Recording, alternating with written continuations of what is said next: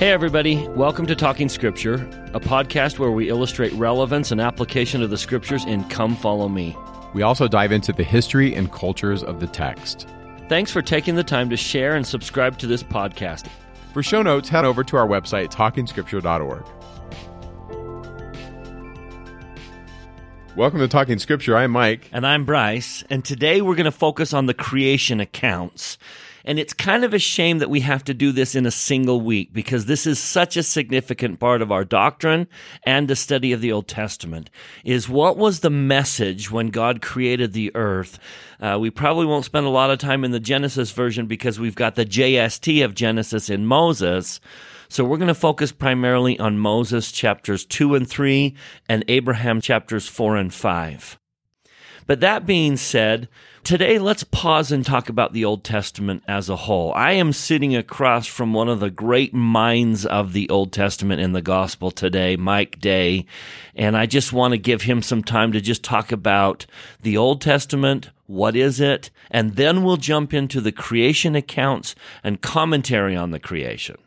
So, the Old Testament covers about 4,000 years of time from Genesis 1 to Malachi it covers from about 4000 BC to 400 BC. Now, that's according to its internal clock. My take is that creation could have happened much, much earlier, and that the Old Testament covers a much vaster uh, time period. Now, you're going to hear me say this a lot this year. The Old Testament is kind of messy. And by that, I mean that there's parts of it that contradict other parts and the dates don't always line up. So if you try to draw on a board an exact chronology of the Old Testament, you're going to run into some snags. But there was a fellow who actually tried to do this, and his name was Bishop James Ussher. And he was around between 1581 and 1656, and he gave a talk in which he purported that the date of creation, like the end of the first day of creation as found in Genesis, was October 23rd, 4004 BC. Now, you don't have to believe that. But if you look at the seminary bookmarks that we give students in seminaries for the Church of Jesus Christ of Latter day Saints, we kind of start the Old Testament period right around 4000 BC. And it covers from that time period to the time of Malachi, which is 400 BC. So that kind of gives you an estimate as far as the time period that it's covering. And for this podcast, we actually made slides, and there's a timeline if you want to see it on the fourth slide where you can see where the Book of Mormon history overlaps with some of the Old Testament history. Now, what does it cover? The Old Testament covers what I call the everlasting covenant. And that's the stuff that Bryce and I are going to talk about that's in the Pearl Great Price. The everlasting covenant is the covenant that God made with his children that we talk about in the temple, the covenant of marriage, coming into God's presence. I believe that Adam and Eve were taught about Jesus and redemption and the Messiah and what Jesus would do. That stuff's going to get edited out of the Old Testament. But a lot of this is contained in the Old Testament in types and shadows and similitudes and symbols. Also, in the Old Testament, we have what's called the Mosaic covenant, and that's going to be contained in much of the Old Testament books. Then, after the Old Testament, we get into the New Testament, and that covers the New Covenant.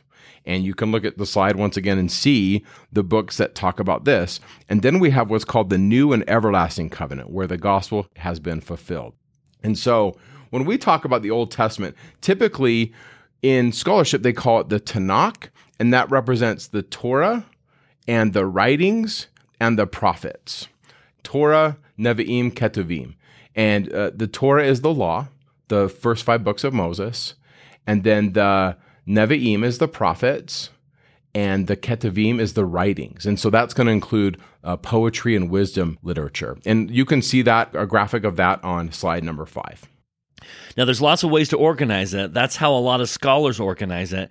In my head, as we go throughout this Old Testament, I'm going to break the Old Testament down into nine time periods. And that's just easy for me to kind of hold on to and to see not so much the way the books are organized, but the history of the Old Testament. I fit the books into these nine time periods of history. So, number one is what I call the creation and its aftermath. This is Adam and Eve, Garden of Eden, and its aftermath. That's mostly the first few chapters of Genesis. Then, number two is Abraham and his family. It's the creation of the covenant. And we focus on Abraham and how the covenant is passed from Abraham to Isaac and then from Isaac all the way down to Manasseh. So that's time period number two is Abraham and its family. And that's mostly the book of Genesis. And then we go into Egypt. So Joseph is sold into Egypt. Eventually, the whole house of Israel comes down to Egypt. We stay there. Now we have to get Israel out of Egypt. So that's time period number three is getting Israel out of Egypt. That leads to time period number four, and that's the desert. Once we leave Egypt and we go into the desert, then we've got the Ten Commandments. We've got the wandering in the desert for 40 years. So that's where we get the bulk of Exodus, Leviticus, Numbers, and then Deuteronomy is kind of, you know, we're going to go back into the promised land and Moses gives his final farewell speech. So that's the end of the desert period. Time period number five is the settling of Canaan, where they come in and Joshua leads them and they end up organizing by tribe. And for a time period, they're organized by judges. So we find Samson in this time period and Deborah and Gideon. So that's time period number five is the settling of Canaan. That eventually leads to a desire for a king, and the Lord gives them Saul. So, time period number six is the unified kingdom. And so, for three kings, we have a unified period where we're together, and then comes the fourth king, and the kingdom splits. So, period number six is the unified kingdom, followed by period number seven is where Rehoboam doesn't follow the counsel of the wise old man and causes a revolt, and the kingdom splits into two kingdoms. We have the kingdom in the north, which is called the kingdom of Israel, and then the kingdom in the south, which is called Judah. And that will be a major time period where we go through about 20 some odd kings. The northern kings will all be wicked and they will turn to idolatry much quicker and lead to the destruction or the captivity of the northern kingdom.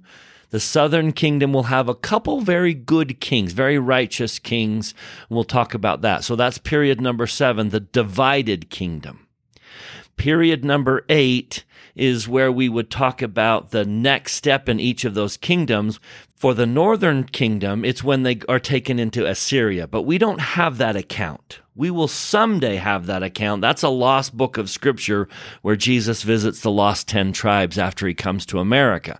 So we don't have that time period in the Bible where the northern tribes go into Assyria, but the southern tribes are taken into Babylonia.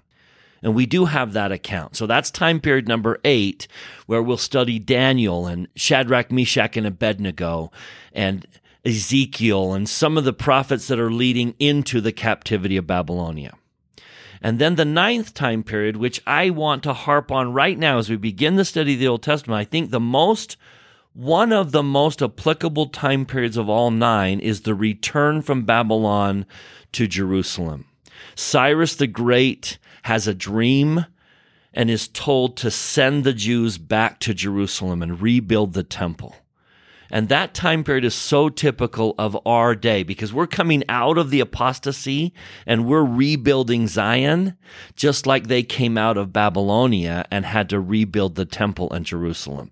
So those are the nine time periods that I'm going to break the Old Testament into. It's creation and its aftermath, Abraham, Egypt, desert, building up Canaan, it's the unified kingdom, the split kingdom, Babylonia, and then the return from Babylon to rebuild Jerusalem. So that's just kind of how I look at this and and how I break down the Old Testament time periods. That is just gold. Like you just make it so quick, nine things. It's so awesome. And I would add a, a tenth time period to that, which is the dawn of the apocalyptic. And this is literature that doesn't make it into the canon. There are all these people that are having visionary experiences. And from about Malachi's time to about 200 years after Jesus, there's all this apocalyptic literature that is springing up in Judaism and in Christianity, and much of it doesn't make it into the Bible. Which brings me to the next point about the history of the Old Testament, which is to discuss canonization. And there's a lot of ink spilled on this, but to be short in speaking, it's difficult to pin down for a long time. Especially if you include authorship in that. Oh, it gets in, not just what book got canonized, but who wrote that. Yeah, who book. wrote it? Yeah, exactly. it's complicated because for years, people looked at this as there was a council called the Council of Jamnia, and you can go to the show notes and read more about this. And we send you to some links where you can read about pros and cons to the Council of Jamnia. But the idea was that uh, a group of Jews got together in rabbinic Judaism and they decided on what the books of scripture for the Hebrew Bible were to be. But I don't think it's that simple. And so at some time period, the Old Testament was canonized by a group of Jews another important thing to understand with the Old Testament, and this is so important to understanding what it's saying, is that in the third century, a group of Jews wanted to preserve it. And the problem that they had was their culture was being swallowed up by Greek culture. We call this the Hellenization of the ancient Near East. And because of this, and everyone's reading and speaking Greek, they translated the text of the Old Testament into Greek. And this is called the Septuagint. And in this text of the of the Greek Hebrew Bible, the early Christians would use it and quote it to teach and write about Jesus. And so the question that is often asked in classes from students is, Brother Day, which text did Jesus use? And the bottom line is, we don't know. I he think did, that's the easy answer. He didn't have an iPhone that he pulled out and had a single copy. I mean, it was complicated. I think it's complicated. Now, here's my take there are a lot of scholars that say that perhaps Jesus wasn't even literate, that he heard the scriptures read in Hebrew and possibly Greek. And then when he went out, he would paraphrase these texts and interpret them in his tongue of Aramaic. And I don't believe it. And the reason why I don't believe it is because Jesus is really, really smart smarter than everybody, right? And there's this JST verse that says he couldn't be taught by man. He was taught from higher sources. And so for him to be considered illiterate, just I just don't buy that. Yeah, I don't go there. So my take on Jesus, and like I said, I wasn't there, I don't know. But what I think is I think he read it in Hebrew. I think he read Greek. I think he could speak both. I think that he spoke Aramaic. That's what I think. But this is what we I think we can clearly say the data is inconclusive as to which version that he used because we weren't there and we have copies of copies of copies written by people who are writing Greek, but this is what we can be certain of. The authors of the New Testament, they used the Greek translation of the Hebrew Bible. And the reason why is because so much of what they're doing when they're quoting Jesus, when they're quoting the Old Testament, remember, the Old Testament is Jesus's Bible they're quoting the Greek version. And so I think that's important to note that at least whoever is writing about Jesus, the gospel writers, Paul, and so forth, these individuals are using the Greek version. Now, I think Jesus is clearly reading the Hebrew and I think he knows this stuff. I think Jesus is super smart with languages. And so that's my take on that. I do want to say this is important to note that it's not one book written by a single author. The Old Testament is not one book written by a single author. Rather, it's an anthology of books written over centuries and by individuals, and the ideas expressed in the Old Testament do not always agree. We need to just be aware of this and swim in this water that the Old Testament has an old aspect and a newer aspect and the early, early, early texts of the Old Testament talk about ideas that later authors of the Old Testament rejected. And as they rejected these ideas, they edited out many things out of the Old Testament. But there are remnants that remain. And one of the big ideas that we're going to talk about today in creation is this idea that gods participated in the creative process. And this stayed in some of the Genesis texts. And as a Latter day Saint, this shouldn't cause us any trouble because if you've been to the temple, we believe that Heavenly Father and His Son Jesus Christ, as gods, plural, team, created. Well, what Genesis 1 is doing, the very first word of the Old Testament, in the beginning, or Bereshit, is saying that in the beginning, God created the heaven and the earth. And what those words mean are so rich theologically. So, the bait preposition before Rosh uh, means in. So literally, Bereshit literally means in the head or in the beginning or in the first. Now, Joseph Smith is going to take Hebrew lessons when he's in Kirtland. And Joseph Smith, his mind is just lighting up when he's learning what this is really saying, because what this is saying in Genesis 1 is Bereshit, in the beginning, in the head or in the grand council, Elohim, he barad. He created or he fashioned the heavens and the earth, heavens plural. And so what Joseph sees here in Genesis 1 1 is the grand council. And my take on the grand council, this is just gospel according to Mike Day. I think the gods are Heavenly Father, I think Heavenly Mother, I think Jesus, I think Holy Ghost, and then I think the Grand Council, meaning the noble and great one. Yes, yes, the book of Abraham, the B'nai Elohim, the sons of the gods. Now, B'nai is sons, but it's plural and it means sons and daughters, at least in my mind, and it can be read that way. And so there are all these texts from the ancient Near East, and we give one of these in the 11th slide about how the council can be invoked as witnesses, meaning that gods and angels are participants in the grand council. Now, in John chapter 1, verse 1, John's going to use that word, beroshit, and he's going to say enarche. And enarche in Greek in John 1 1, because remember, the New Testament was written in Greek. And so in John 1 1, when John writes, enarche ein hologos, in the head or in the first or in the beginning, in the grand council, in the beginning times, was the Logos. And then John says, and the Logos was next to God. And then he says, and the Logos was God. That's my translation of John 1 1. Now, in Judaism, and in a lot of Christianity, they they know that this is going on. These scholars read this stuff. And so their take on it is that this is a monotheistic deity, one sole God, and all this plural stuff just can mean a couple things. One thing it can mean is that there's a monotheistic deity and there's a grand council of angels. That's one way they look at it. And another way they read it is that this is one God, but when it says Elohim, they talk about what's called in scholarship plural amplification, meaning that this is a really important thing. We're really emphasizing God, so we're going to speak of him in the plural.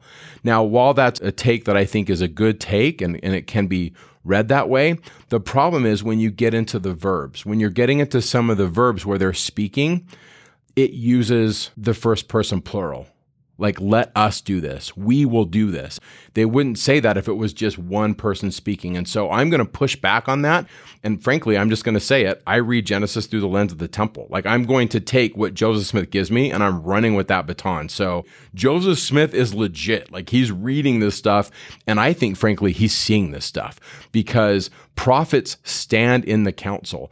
Amos 3 7 says, Surely the Lord God will do nothing but he revealeth his secret unto his servants, the prophets. And the word secret is sod. And that word means the grand council. In the beginning was the grand council. So I love this stuff. I geek out on it. I think it's so cool. And I think Joseph sees this.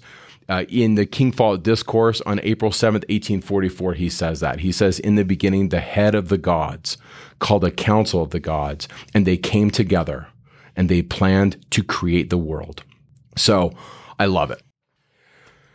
Now, Elohim is the plural of El. There are many names for God in the Hebrew Bible, but a common one that's going to be used is going to be the Tetragrammaton, which we're going to come into the second chapter of Genesis. We typically speak of the Tetragrammaton as Jehovah. In a lot of biblical scholarship, he is called Yahweh in Judaism, they don't say the name. The name is so sacred that they say Adonai, which means Lord, or they say Hashem, which is the name. And so, depending on who you speak to and which setting you're in, you might want to just be careful with the name of God. And so, Hashem and Adonai are perfectly good ways to say it. I'm typically in this year, in this podcast, going to speak of that name as Yahweh, and that's the premortal name of Jesus. In the church, we'll refer to him as Jehovah. In the temple, he is referred to as Jehovah.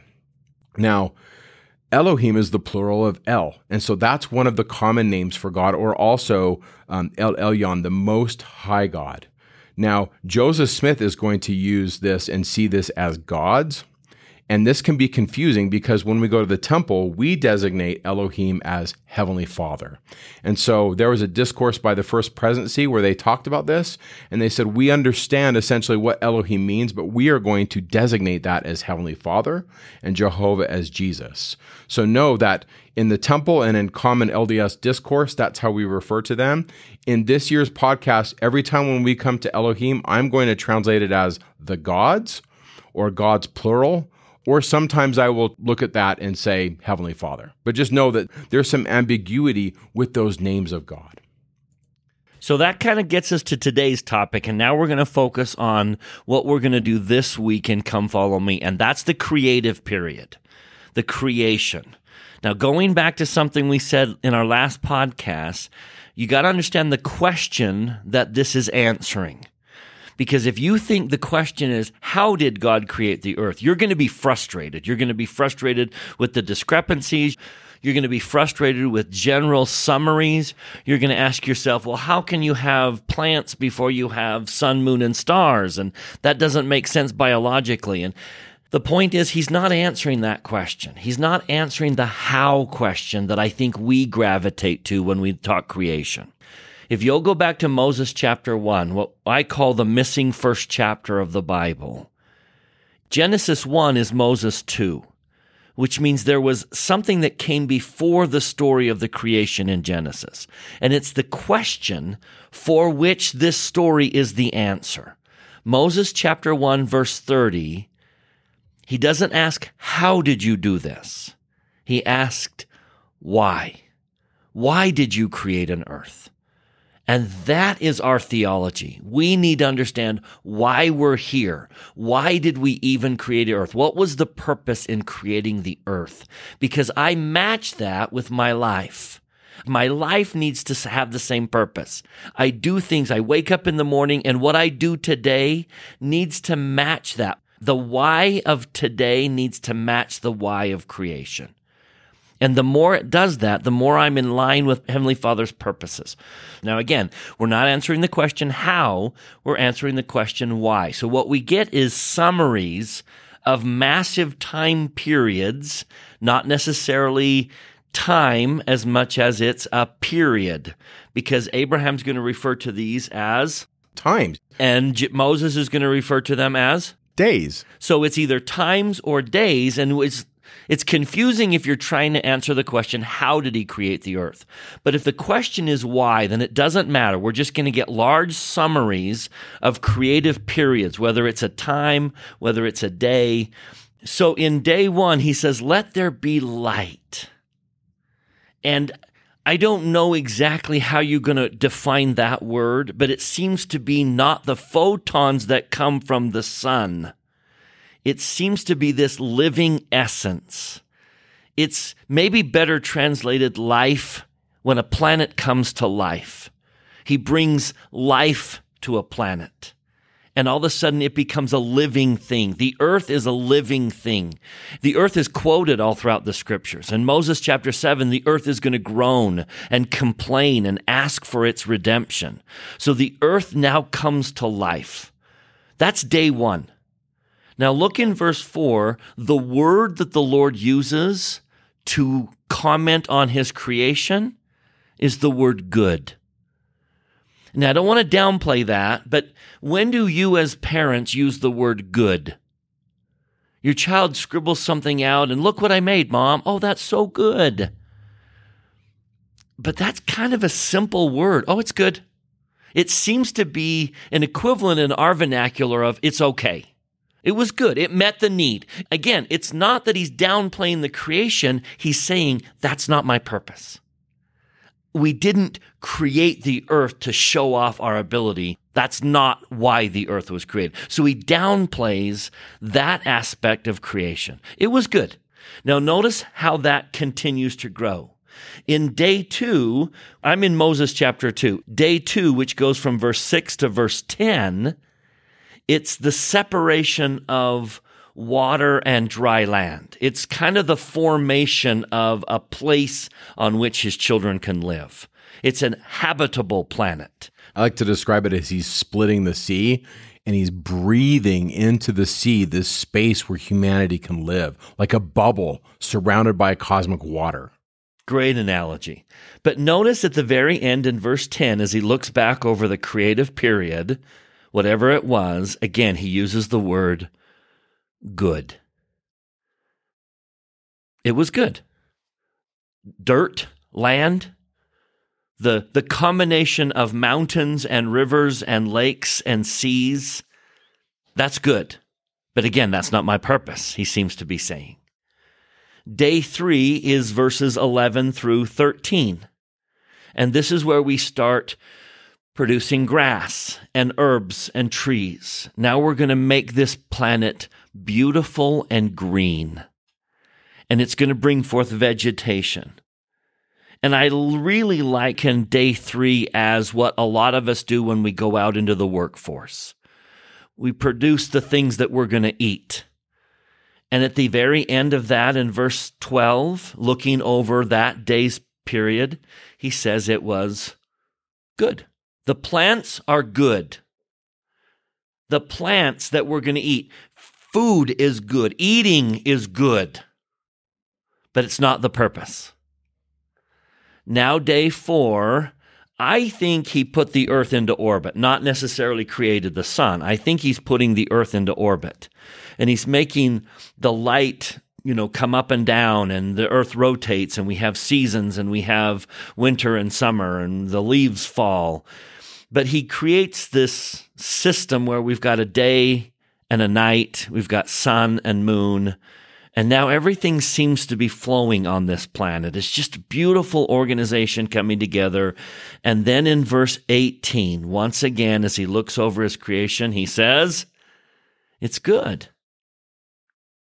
The sun, the moon, and the stars, the seasons, the falling of the leaves, the rebirth in the springtime when the leaves generate again. All of that is good. It's satisfactory. Clearly, it's not his purpose. Then we get to day five, verses 20 through 25. And what we don't have on earth are animal life. Now we've started, if you really different accounts, you kind of see some, the introduction of animals over a couple time periods, but the gist is now we add the animals. We've got flying animals that are above the earth in verse 20. We've got animals uh, below the earth in the water in verse 22. Verse 25, we've got animals on the earth. So both above, below, and on. And now we have animal life. And again, in verse 25, after he's produced all the beautiful animals and this earth with all its glory, food, water, sun, moon, stars, winter, summer, spring, fall, this earth and all its glory.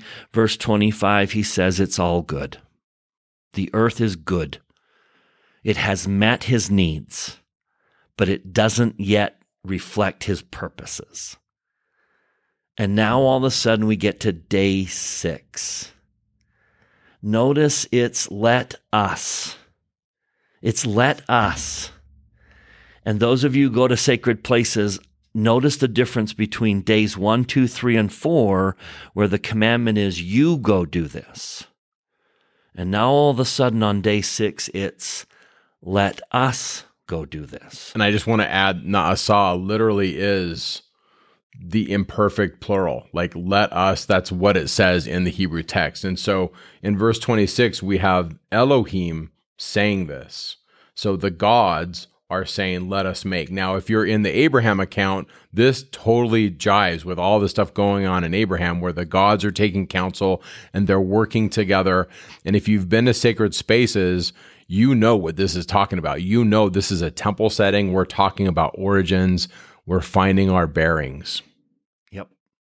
And so they come down and they make man after their image, male and female and they give them dominion over the earth. And then they command them in verse 28, the great command, which according to the proclamation is still in effect today. The first, the original and great commandment is be fruitful and multiply and replenish the earth. So, in other words, if I can be so simple as to suggest that what was created on day six was the first family, the coming together of a family that Adam and Eve receive a commandment to be fruitful and have a family. And now watch the change in the wording. The very end, verse 31 of chapter 2 of Moses. with Adam and Eve and the formation of a family. That's really the only thing that's changed between day five and day six. Day five, we had the earth in all its glory, and it was good. And now we've added a family. We've added sons and daughters, Adam and Eve, and the command to multiply and replenish the earth. And then in verse 31, he seems to be revealing his purpose. Now the earth isn't good. Now the earth is very good. Do you see that crescendo seems to be answering the question, why did you create the earth? And the answer is, he created the earth for families. He created the earth so that we could have families and children and we could partner with God in participating in this plan of salvation. We could create bodies for his spirits to inhabit. And it was very good. Now, if we're going to keep playing on that word, where does God use even a higher term to acknowledge what it is, what's happening, his act of creation, so to speak? In the restoration, he refers to a great and marvelous work. And I think what we can do is we can put those together. The coming together of a family is very good. The sealing of that family into an eternal unit is marvelous. Therefore, I would suggest the earth was created so that we could create and unify and seal families for eternity. That's why we came here, is to create eternal family units. Now that's confirmed in modern scripture. In section two, which is quoted by Moroni on the day that Moroni comes to Joseph for the first time. And he's going to quote this four times eventually. He's going to say the same thing. He's going to quote Malachi about the coming of Elijah, which will seal families. And then he says in verse 3 of section 2 if it were not so, if Elijah doesn't come, the whole earth would be utterly wasted at his coming. In other words, the earth will not have met its purpose. The earth will have been a waste if we don't seal families for eternity. Hence, suggesting that the whole purpose of the earth is the creation, the unification, and the sealing of eternal families. Now that's confirmed in one more place of scripture. If you'll turn to section 49, do you remember last year when we were talking about the Shakers and Leman Copley? And they had some bizarre beliefs, and Leman Copley was sent to correct some of their doctrine. And one of their false doctrines was that they were forbidding marriage. So in verses 15 through 6, 17, he talks about the correct doctrine. He says in verse 15, section 49, verse 15, marriage is ordained of God. And then he gives the whole purpose of the earth. Verse 16. It is lawful that he should have one wife, and they twain shall be one flesh. And all this that the earth might answer the ends of its creation. And that's what Abraham's going to teach us. The whole story of Abraham is how to come together as a family, how to be united as a family. And I believe that this text was actually read and used in the temple. In fact, not only do I believe this, but if you go down the road of biblical scholarship in and out of the Church of Jesus Christ of Latter day Saints, I mean, you read any of these biblical scholars, they're talking about the idea that the creation story was read at the new year at the temple. And every culture had their version, and they read it because the temple and creation was how we got our bearings, and it's how we had order. It's how we had the social contract, how we get along. Even Dallin H. Oaks talked about this part of it when it comes to the social contract.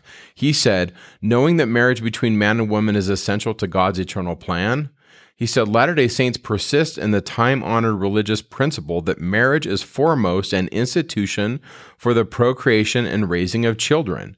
We also adhere to the proven experience that marriage is the best institution for the economic, political, and moral well being of the human family.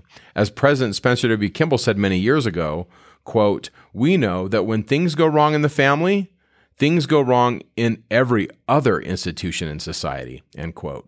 I like that. And I find it to be true. I think when we have broken homes and broken families, we have problems across the board in society. But if you can find a group of people that have strong families, you have a lot of things going right. And so in the text, it says, Vehene tov ma'od, like tov is that word for good.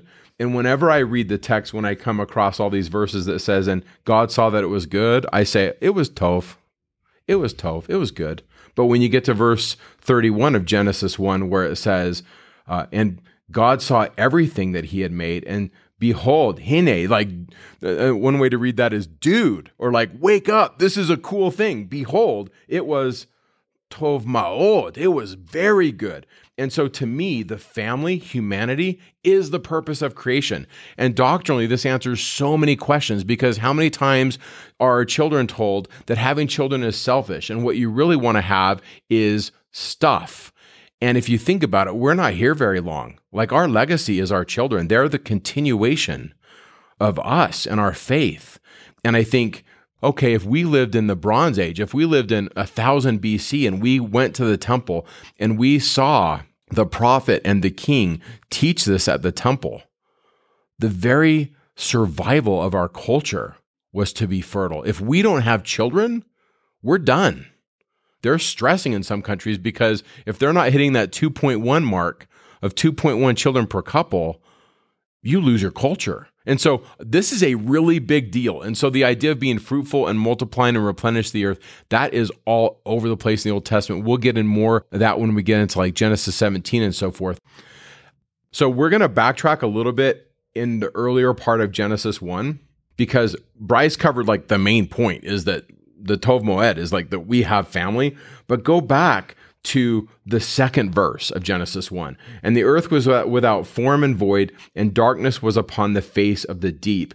And the Spirit of God, it's going to brood, but it says moved upon the face of the waters. So the earth was without form and void. Uh, that's tohu wabohu. And Joseph Smith is going to love this idea. You see, Joseph Smith sees this as unorganized matter. And that's certainly a way to look at it. To me, tohu wabohu represents total chaos. And this is where chaos is playing an actual role in creation. All through the Old Testament, we see this image where God comes upon chaos and he splits it. God splits the chaos, he reorganizes it, and he creates order in the midst of chaos. Big picture, this is the story of Israel. Israel comes into a land and it's inhabited by these people that are doing all these destructive, chaotic things. Read Leviticus 18. And so God splits the chaos, separates it, and makes a place where they can have order. And the symbol for the chaos is the sea or the dragon. And even the word for sea can represent chaos. And so, what does Moses do in Exodus? He splits the sea and they have a path and they create order and they go through the sea. And so I like this as a symbol. Well, think about how many places in the scriptures do they cross the sea? You got Lehi coming to America. You got the Jaredites yes. coming to America. It's that whole image of getting through the chaos and going to a promised land. Yes, I, it's beautiful. And I think chaos does play a role in creation. And, and Bryce, this is coming right out of the church's a lesson plan. I'm just going to read this right out of it because I think it's so beautiful. One thing that the creation story teaches us is that God can make something magnificent out of something that is unorganized. That's helpful to remember when life seems chaotic. I think this is a modern day application. Heavenly Father and Jesus Christ are creators, and their creative work with us is not finished. They can make light shine in dark moments in our lives. They can form solid ground in the midst of life's stormy seas. They can command the elements, and if we obey their word, like the elements did, they can transform us into the beautiful creations we were meant to be. That's part of what it means to be created in God's image after his likeness. And so to me, tohu wabohu is a big deal. Chaos, God's going to split it. That word for the face of the deep in the second verse is Tihom. That's a cognate of Tiamat, which is this chaos dragon. So what's God going to do? His spirit is going to split the deep and we're going to divide it. And the way we divide it is verse 6. God said, Let there be a firmament in the midst of the waters, and let it divide the waters from the waters. If you look in the footnote in Genesis 1 6, it's going to say expanse. And I'm just going to say, there's a lot going on with this. So you kind of got to look at our graphics. So you got to go to slide 19. And the word for firmament is rakia, and it literally represents a shield or a dome over the earth. The ancient inhabitants of the world thought that there was a dome over the earth and that above the dome was water. And the reason why they believed this is because when they looked up, they saw blue. So, where the ocean meets the sky, you see blue matching blue. And their assumption was that clearly there was water up there. And what they thought was that the waters of chaos were pushed back by the gods and that the rakia was what separated it. It was the border that separated it. And above that water was another heaven where God lived. And this really helps explain so many texts where it talks about God riding upon the waters. This is what we call biblical cosmology. This is kind of how they viewed the cosmos. And sometimes people are really bothered by this because they think that the book of Genesis is like Carl Sagan's, you know, description of the universe, but it's not. Like Moses was not hanging out with the Hubble telescope makers. Moses was a Bronze Age prophet, and God spoke to him after the manner of his language. And I'm totally cool with that. I'm fine with the Lord speaking to Moses after the manner of Moses' understanding. And part of the reason why I am is because Doctrine and Covenants 1, verse 24 allows us this wiggle room. And so if we can read the Old Testament this way, that the authors and the prophets and the poets that are writing and thinking and having these theological discussions about God, they were real people and so Moses sees this. He sees this rakia that's pushing back the waters of chaos. And what that does for me is that gives me permission to read the Old Testament through Moses' eyes. I think that's important. Another reason why I think this is important to understand the cosmology of Genesis 1 is because so much of this is the temple. What I mean by that is, I believe and scholarship would agree that the temple and the creation were talking about the same things. Which should ring a bell with Latter day Saints who attend modern day temples.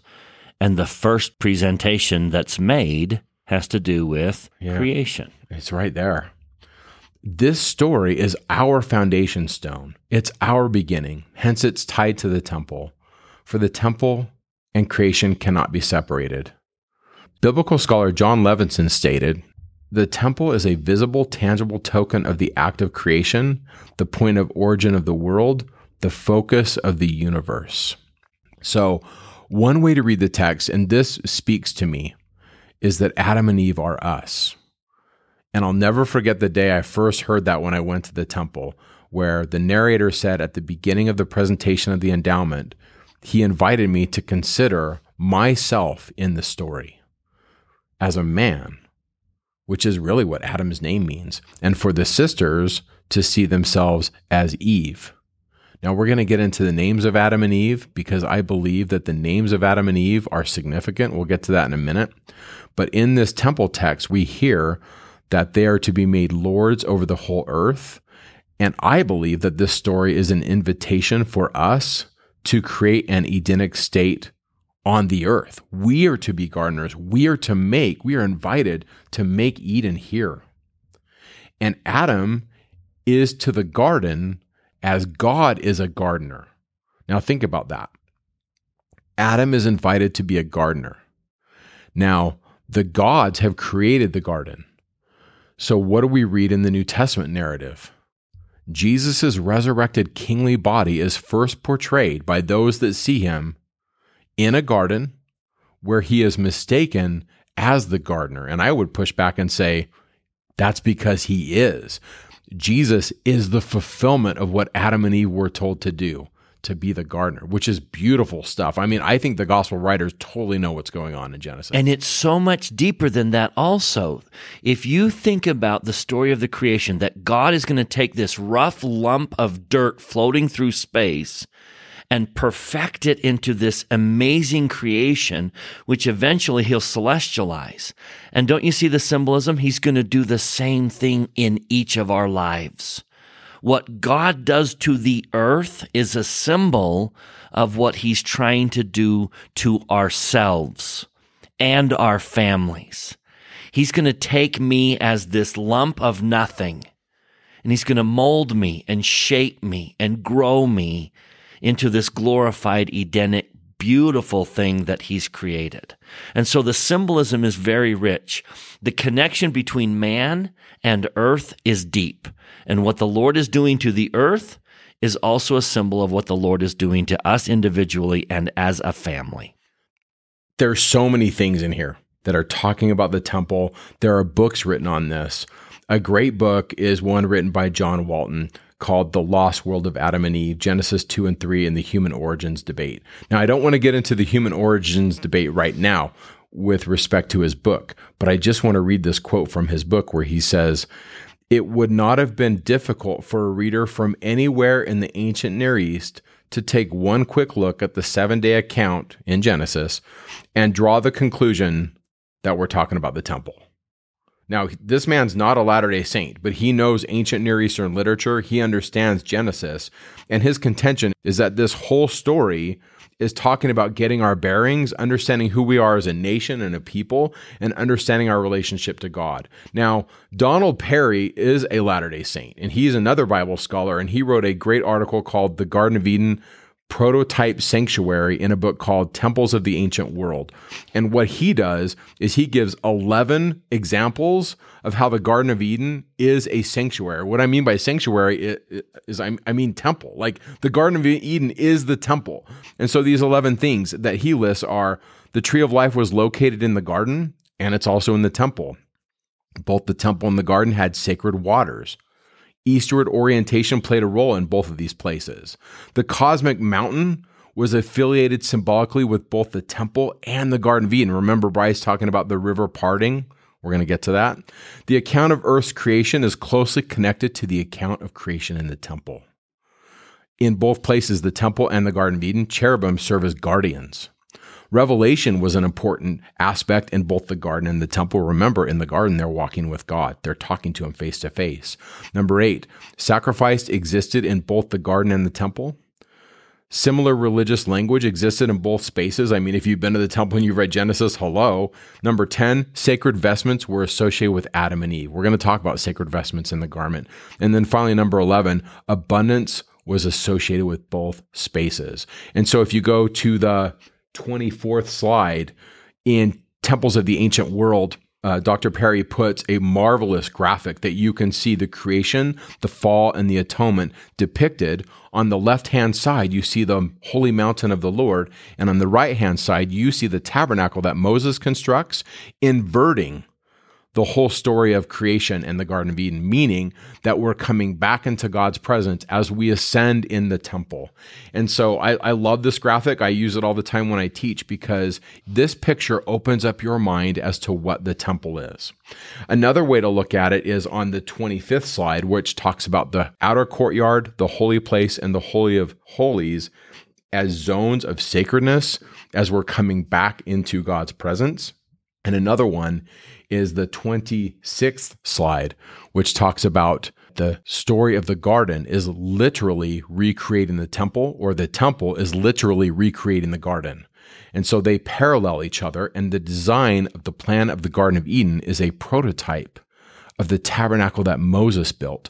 And I would add, it's a prototype of the temple that we build today. The temple is to take us to creation, and creation is to take us to the temple because both take us back to God. And in modern day temples, the culmination of the temple experience is the sealing of the family.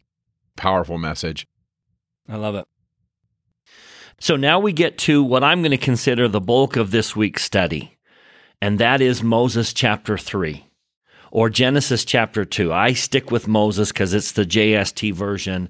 Moses chapter 3. Now, Mike and I approach this from different directions. I see this as a single account that Moses 2, the creative periods, the six creative days, flows right into Moses 3. And I take it as a single account where Moses 3 is commentary on the creation. To me, the great gift that God has given us is before he hands the keys over to the car, before he hands a planet over to its new stewards, Adam and Eve, he teaches them here's how to survive. Here's how your family is going to survive in this new world that we've created. So I see this as flowing naturally two and three together but scholars kind of approach it differently. Mike takes a different approach. I want to present both of those, and then I'd like to jump into the commentary on creation that we find in Moses 3. But Mike, where do you see Moses 3 coming from? How does Genesis 2 compare to Genesis 1 or Moses 2 compare to Moses 3? I do believe that we have editing going on throughout the creation of the Hebrew Bible, and that Genesis 1 and Genesis 2 come from two different sources. And the reason why I believe that is because as I get into the text of what it's saying, we've got Elohim doing all these things, he's speaking.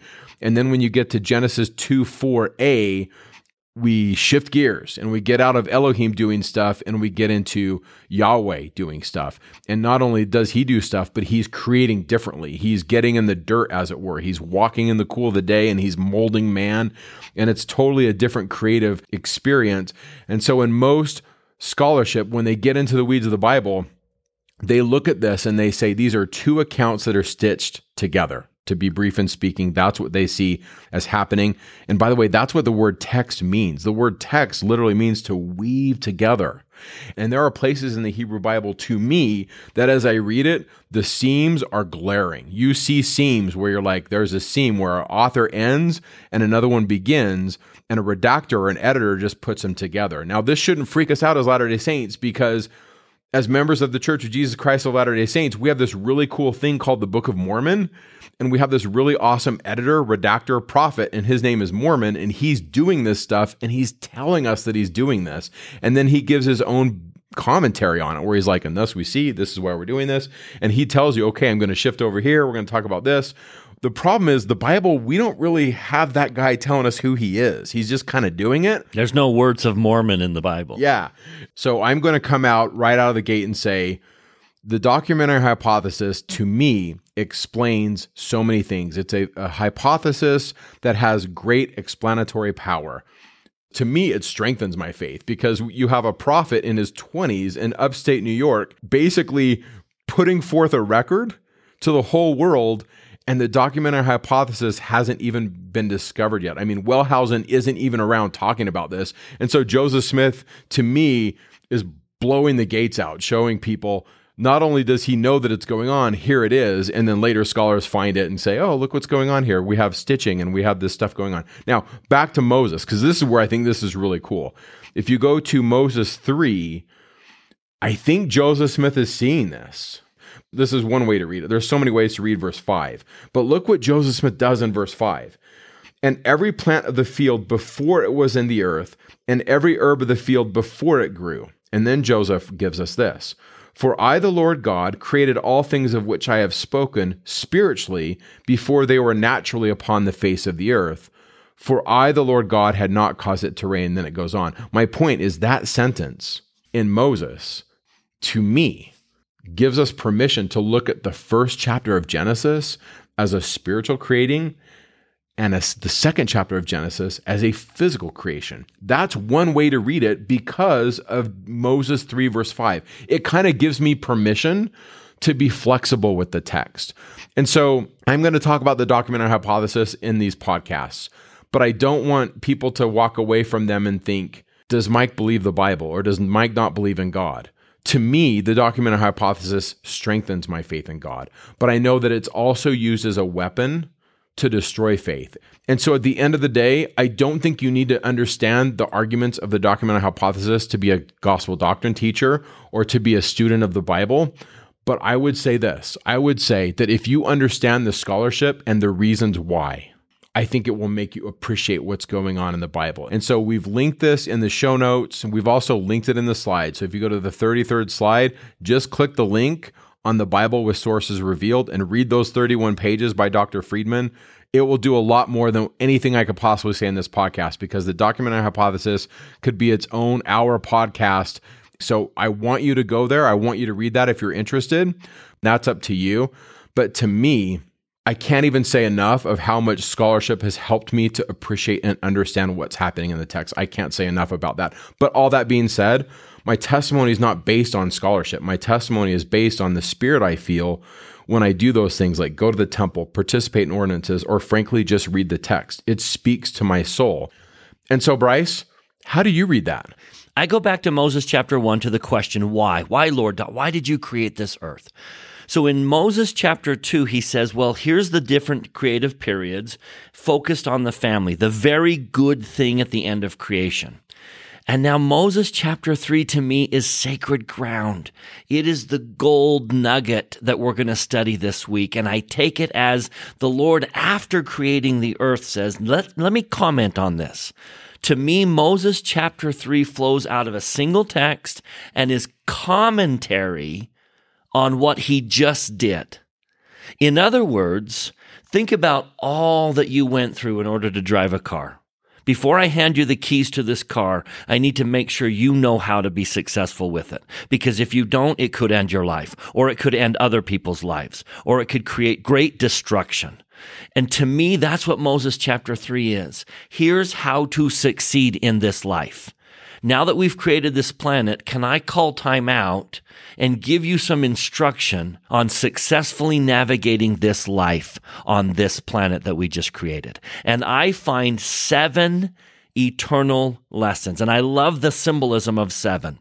God created the earth in seven days, and now he gives us seven eternal lessons about how to succeed on this planet. So I break Moses chapter three into seven lessons. Lesson number one is verses one through three. God, after doing his work, rested.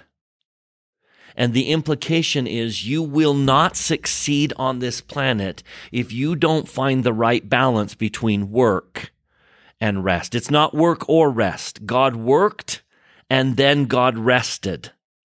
And he's saying if you want to succeed in life, you have to find the balance between work and rest. Now, Mike and I address this in our proclamation podcast. I don't want to be repetitive, but I do want to teach this eternal principle. Some people need to work more. We find that rebuke often in the scriptures. You are not working hard enough. You are idlers. And there is no place in Zion for the idler. So you need to work harder. But to other people, he says, don't run faster than you have strength. You need to rest more. And by rest, I don't mean just physical rest. Sometimes it's emotional rest or mental rest. And sometimes it's spiritual rest. You need to take a breath and rest. Now, since this is an Old Testament year, let me throw in one of the Old Testament obstacles. I worry that far too many of you do what Pharaoh did. You Pharaoh yourself. Do you remember when Moses came to Pharaoh and says, We want to go out into the temple. We want to have a temple experience. Let us leave and go out into the desert so that we can build and worship in the temple. That was the main request. And Pharaoh's response was, If you have time to worship in the temple, you're not working hard enough. Therefore, I'm not going to provide straw. You can get your own straw. Now, sometimes we do the same thing. My dear beloved wife, we have 10 children and our life is a little chaos, a little chaotic. A, a little tohu wabohu. yes. And I have watched that dear sweet woman who I love with all my heart sit down to take a break. And she pharaohs herself. As soon as she sits down to take a needed rest, she makes the same mistake. She, she says to herself what Pharaoh said to the Israelites. If you have time to rest, you're not working hard enough. And as she sits there to take a break, she thinks of all the things she should be doing. And then she denies herself that opportunity to rest. But I remind you, the very first thing the Lord teaches after he creates the earth is that I worked and I rested. And we have to find that balance. Don't Pharaoh yourself. Don't allow that inner skeptic to suggest to you that if you have time to rest, even if it's spiritual rest, if you have time to go to the temple, then you're not working hard enough. Or if you have time to take a break, then you're not working hard enough. We must rest. One thing is needful and we need to choose that one part. So if what's needful in your life is to work more, then I would encourage you to work more. But if what's needful in your life is to rest more, whether that's emotionally or spiritually or whatever, then I would encourage you to rest more. Elder Jeffrey R. Holland said the following. Now, he quotes a drugstore psychologist, and I'm going to quote Jeffrey R. Holland because he has the authority that I want to quote. He said, A drugstore psychologist once said that people need three things to be emotionally healthy. And I'm going to interpret that as rest. One, someone to love. Two, significant things to do. And three, something pleasant to look forward to. That's rest. Someone to love, something significant to do, and something pleasant to look forward to. So learn to balance work and rest. Now, back to Moses chapter 3. So, this is lesson number two. Verses four through seven is order of emphasis, and that is spiritual before temporal. God created the earth spiritually before he created it naturally or temporally upon the earth. And I think the commentary there is that we need to do the same. We cannot forget to feed ourselves spiritually. Very few people will go throughout a day without feeding themselves physically because their body demands it, but they often ignore the demands of their spirit for spiritual feeding. And the Lord is saying, if you want to succeed on earth, take care of yourself spiritually first, and then take care of yourself naturally second. Educate your spirit, and then educate your mind. Feed your spirit and then feed your mind. That's commentary number two is spiritual takes precedence over natural and temporal. This is gold. This is how to live your life, which is what we need. Right. Create a family. This is awesome. Good, and then here's how to do it. Yeah, this is awesome. Commentary number three is verses eight through nine. And it has to do with the two trees in the Garden of Eden. Verse 8 I, God, I, the Lord God, planted a garden eastward in Eden, and there I put the man whom I had formed. And out of the ground made I, the Lord, to grow every tree naturally that is pleasant to the sight of man. So there's lots of trees. But there were two particular trees in the garden. The end of verse 19. Tree number one is the tree of life. And also in the midst of the garden, he planted the tree of knowledge of good and evil. So I want you to picture those two trees. And I want to talk about the space between those two trees. Because Joseph in Moses is going to reveal what Satan was trying to do in the Garden of Eden. I don't know if you've picked this up. If you've been to the temple repeatedly, maybe you didn't notice this. If you've read the book of Moses, sometimes we miss this. But what was Satan trying to do? He didn't succeed. This was a foiled effort. And so what happened isn't what Satan was trying to do. So focus on what Satan was trying to do in the Garden of Eden. There are two trees. One is the tree of life, and the other is the tree of knowledge of good and evil. Now, the tree of life is the door to immortality. Um, Adam and Eve partaking of that tree keeps them in the Garden of Eden. You and I partake of that tree when we're resurrected. Resurrection is how you and I partake of the tree of life and become an immortal being. But that's the road to immortality. That's the, if you partake of that tree, you either remain or become immortal. The tree of knowledge of good and evil is just that a tree that is filled with knowledge of good and evil. Now, the Lord says, don't partake of that tree right now. And I would suggest from sacred places that that was a temporary commandment.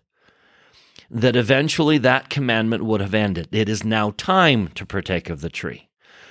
But the Lord says at this point, before we give you more instruction, don't partake of the tree of knowledge of good and evil. Now, Satan had a cunning plan in that moment when the tree of knowledge of good and evil was forbidden.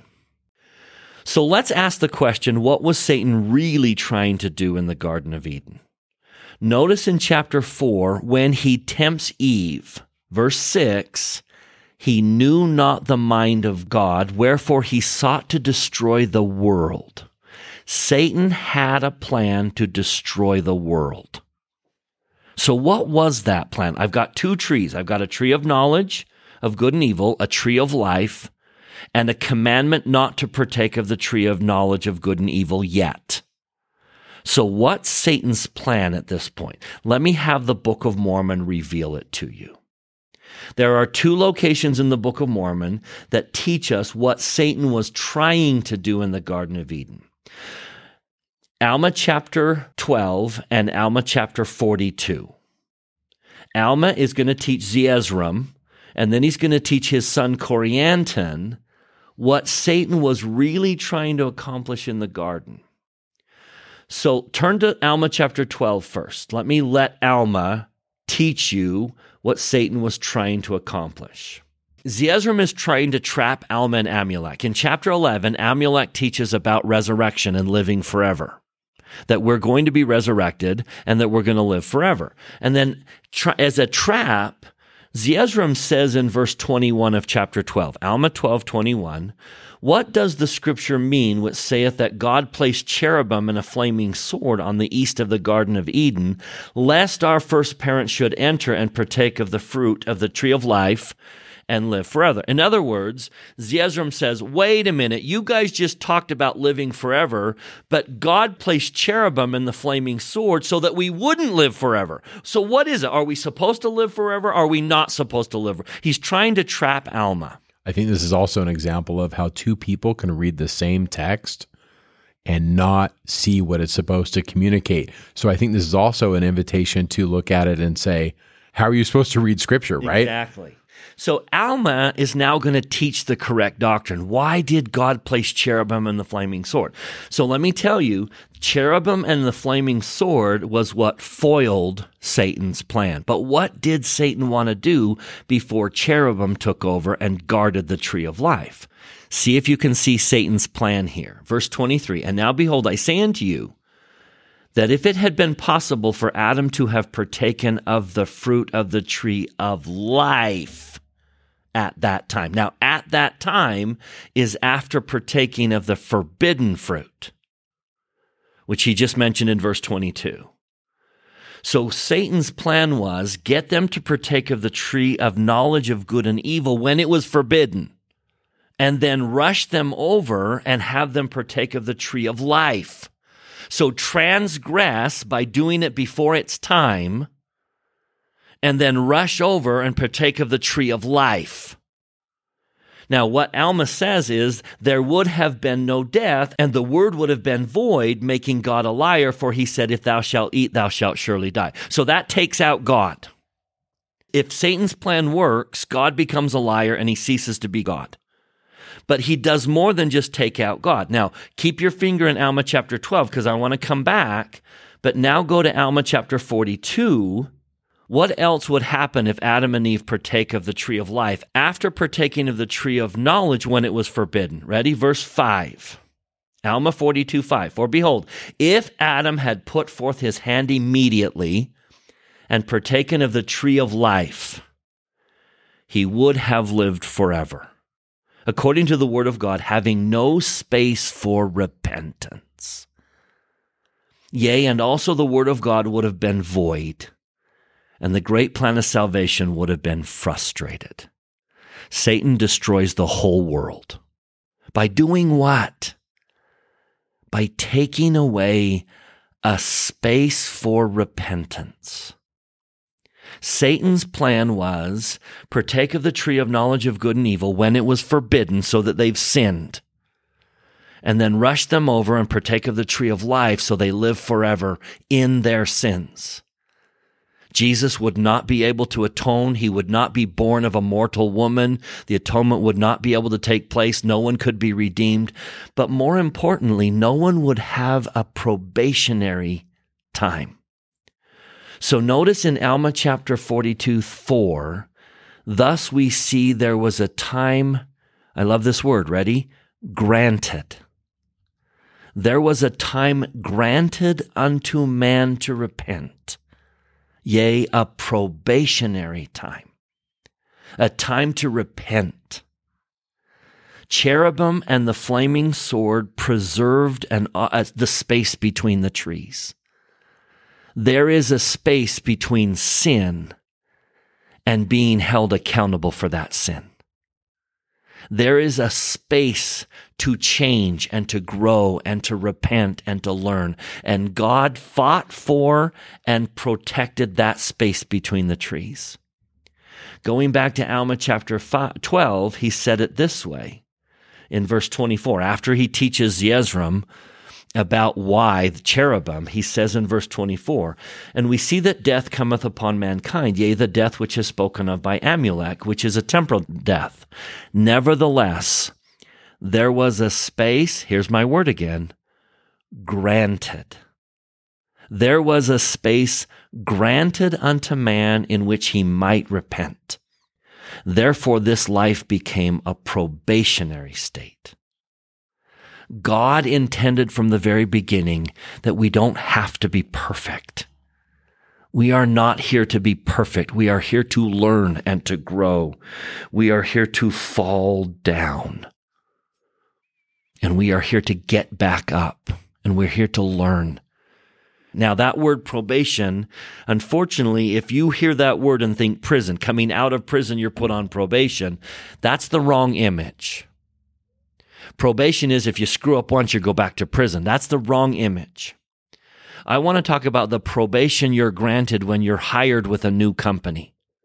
Let's take a college graduate. Let me take an architect. An architect coming out of college who has knowledge and is hired by an architecture firm. Now, what are the chances the new guy's plans are going to be as good as the guy who's been working for the architecture firm for 30 years? No way they're going to be as good. He's going to forget something. He doesn't know all that he should know, but he's on probation.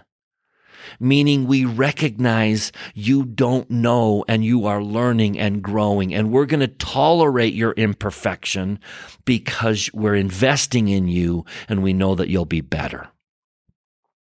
Imagine getting a job at an ice cream parlor and you make your very first ice cream cone what are the chances it gets handed over to a customer? It's probably a mess, right? There's probably no way your first ice cream cone is going to be worthy of selling to a customer. You throw it away. But they don't fire you over it because they expect your first ice cream cone to be lousy. You know, Bryce, my stake president comes and speaks to the missionaries when they get home and he talks about this frustration that so many of them have because they're not married, they're not graduated from college, they're not where they want to be. And my stake president is, I just, first of all, I love the man, but he's so brilliant when he looks, because he's done this in my home. And I've had three sons come home from missions. And when they come home, he looks at them and he said it to all three of my sons, where he says, Don't get frustrated if you're not married or if you're not graduated right away or if you don't have your career. And then he says it this way He says, The key is that every day when you get up, are you moving forward? The key is that you're progressing. And Bryce, every time he says that in my home, I feel the spirit and it literally makes me weep because I'm like, that's it. That's right. So that leads me to my main point here, Mike. Thank you for setting that up. My main point here is that Satan's plan was foiled. So what does he do next? What's plan B for Lucifer? Plan B I would suggest to all of you is to get us to take our own probationary state away, to expect perfection of ourselves, to not tolerate mistakes. Now, I would guess that every Latter day Saint will say at some point in their life they have been traumatized with the expectation of perfection. Either someone else expected them or they expected it. But Satan's second attempt is to get us to take our own or someone else's probationary state away. We are so intolerant of mistakes in ourselves and in others. Which is ironic because God granted a probationary state. We're going to mess up. We're good. We're supposed to mess up. Yeah. We're supposed to learn. And he granted us a time to learn. But we don't grant that same space to ourselves. We speak of toxic perfectionism, which is so crippling in the church. And we talk about there's so many people who don't grant that probationary state to other people, their own children or their spouse. God granted us a space between the trees, a space between sin and accountability for that sin so that we could learn and grow and say, that's not who I am, Lord. That decision doesn't define me.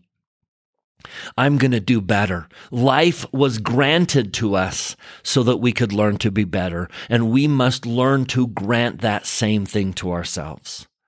We have to grant ourselves and each other the space between the trees. Sometimes you make a mistake in this church and either we banish ourselves or we banish each other because you were a sinner. And the other side is addictions. If he can get you to the point where you're so entrenched in sin that you've lost the desire to repent, or you say, Well, I'm never going to change. So you just give up.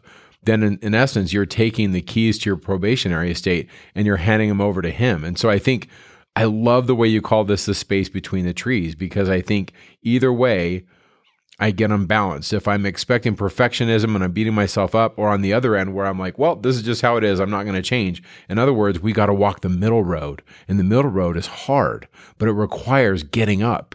And I love the theologians that talk about the idea of the Savior's atonement is an invitation to keep getting up. It's a beautiful message, isn't it? Yeah, go back to Oliver Granger last year. When he falls, he shall rise again. Get up. For his sacrifice shall be more sacred to me than his increase. It's the getting up and the moving forward that matters to God. It's awesome. Just keep getting up. And by the way, the Savior is perfect and he'll get you home this idea of the space between the trees and your reading of the Old Testament through the lens of the Book of Mormon is exactly what I wanted this podcast to be about when we're talking about the Old Testament. For me, Bryce, if I'm reading the Old Testament and I'm not using the Book of Mormon, I think I'm missing stuff. Exactly. And that's what the role of the Book of Mormon is to restore the plain and precious truths that have been lost. Okay, next commentary. Ready? These are all deep. So hang on with me. As a student, Bryce, I'm loving this. So give us number four. Okay, number four is verses 10 through 14. I'm back in Moses chapter 3, and it has to do with the symbolism of these rivers. So I, the Lord God, caused a river to go out of Eden. So mortality is what flows out of Eden. This river is a symbol of our mortal journey. Now, Mike's talked about chaos and water, but now we're going to use it in the form of a river because what the river does is it splits it parted and came into four heads, and it splits the land. What flows out of Eden is division. You are walking into a mortal world that is divided from the very beginning. And that's not equally divided. Look in verse 11. The first division was called Pison and it compassed the whole land of Havilah, where I, the Lord, created much gold, which I think the assumption here is that there isn't much gold in some of the other areas. So it seems to me that the river does not divide the land equally, that some people had more gold than other people. And now I think the Lord is waving his arm saying, Do you understand what you're going to come into when you come to earth? You're coming into a divided telestial world. And yet our goal is to go to a unified terrestrial millennial state and then eventually get into a celestial state. If you want to fulfill the purposes of this earth, you have to overcome the division that this world is going to bring. Now, just think about the history of Genesis. In Genesis chapter 10, verse 25, it mentions in the days of Peleg, the land was divided. Now, I believe there was a single continent in Eden, and then it gets split into seven continents. Now, are they all equal? They are not. And so there's a symbol of the people that inhabit them. They are not all equal. Some are bigger and stronger. Some have abilities that the others don't. Some are male and some are female. Some have this skin color and some have that skin color. And the whole idea is, are you going to be caught up in the division of this world? Or are you going to overcome that division and be one? The two great commandments are basically to be one with God and then to be one with men, one with other people. Are you going to overcome? So in Genesis 10:25 we divide the land. And then think about what happens in the very next chapter. Genesis 11 we divide the languages. Isn't that symbolic that the very beginning of the earth is a dividing of the land and a dividing of the languages. Now, what's interesting is Doctrine and Covenants 133 points out that in the millennium, the land will be unified. The land will come back together in one. Zephaniah indicates that the languages will be unified. It's interesting that the scriptures point out, like Genesis points out the divided land and the divided languages, and then the scriptures point out that in the millennial state, the land will be unified and the languages will be unified. Now, do you see the symbolism? Can you overcome division? This is the division, the leaving of God's presence, the coming to earth, and then the eternal return. This is the temple and creation. This is even Adam's name. It's coming from God's presence and coming to the earth. Yeah. So this is where we would insert so many things that Mike and I have talked about in previous podcasts. In Jacob chapter 2, we talked about that natural desire to have more than someone else. And when you have more, you think you're better. And then when you think you're better, you persecute other people. And pride becomes a major message of the Book of Mormon. Think about the commentary the Book of Mormon makes on simply overcoming pride. That's a divisive tool that divides us. I'm better than you because I have more of this. Therefore, to overcome our pride, we have to be unified. So many commentaries in the scriptures and in the Book of Mormon and in the Restoration about oneness. Doctrine and Covenants 138, the Lord says, If you are not one, you are not mine. And then in 78, he says, if you can't be unified in temporal things, you'll never be unified in celestial things. And yet he's putting them into division. He's now they're in the garden, so they're still one. They're headed into. But when they leave, right. And so the river, in, in your mind's eye, picture this the river's leaving the space of oneness. And when it leaves the boundary, it parts into four. And so this hillock or this hill of the Lord is the temple and so the way I view the temple is we go to the temple to become one. And then when you get married, right, you cleave unto your wife or the wife cleaves unto her husband and they become one flesh. And so what Bryce is talking about with oneness and division is layered all over the place in this text. And it's even in the word for mist. When the mist waters the ground, that word for mist is the one to four principle. The Hebrew word is doing what Bryce is talking about, where we have a one and a four construct. There's a lot going on here, but the big picture is we got to live in a divided place, but we have to be one. Yeah. We shouldn't be divided in our homes, in our marriages, in our wards, in our stakes, in our communities. We need to overcome that division. So there's commentary number four be one. Yeah and don't be divided. Amen. Okay, number five is a play on a word that teaches a very powerful principle. This is what I call the first temptation. And it's not so much the temptation to eat the fruit. Watch for the play on the word every. So in verse 15, the Lord has put Adam and Eve in the Garden of Eden to dress it and to keep it. And then in verse 16, he says, I, the Lord, commanded the man, saying, Of every tree of the garden thou mayest freely eat, but of the tree of knowledge of good and evil thou shalt not eat of it. So tell me, what would God be pointing to when he says the word every? Of every tree of the garden thou mayest freely eat. Now we know there's more than just those two trees. There's lots of trees. So what would he be pointing to when he says, of every tree you can eat, just not this one? And the Lord is saying, look at all the trees from which you can partake. Just this one is forbidden. In other words, the Lord will always emphasize all that you have, all that you are, all that you can do, all the blessings He's given you. Look at this incredible creation I made when I made you. Look at the 99 talents I gave you. Look at all that you are. Count your many blessings. Look at all the trees you can partake of. Now, turn to chapter 4 of Moses, and we're going to watch that same word be twisted. In verse 7, Satan's going to use that same word, but tell me what he's pointing at when he says it. So Satan comes to the woman and says, Wait a minute, didn't God say you could eat from every tree? He's pointing at the one tree they can't partake of, they've been commanded not to partake of.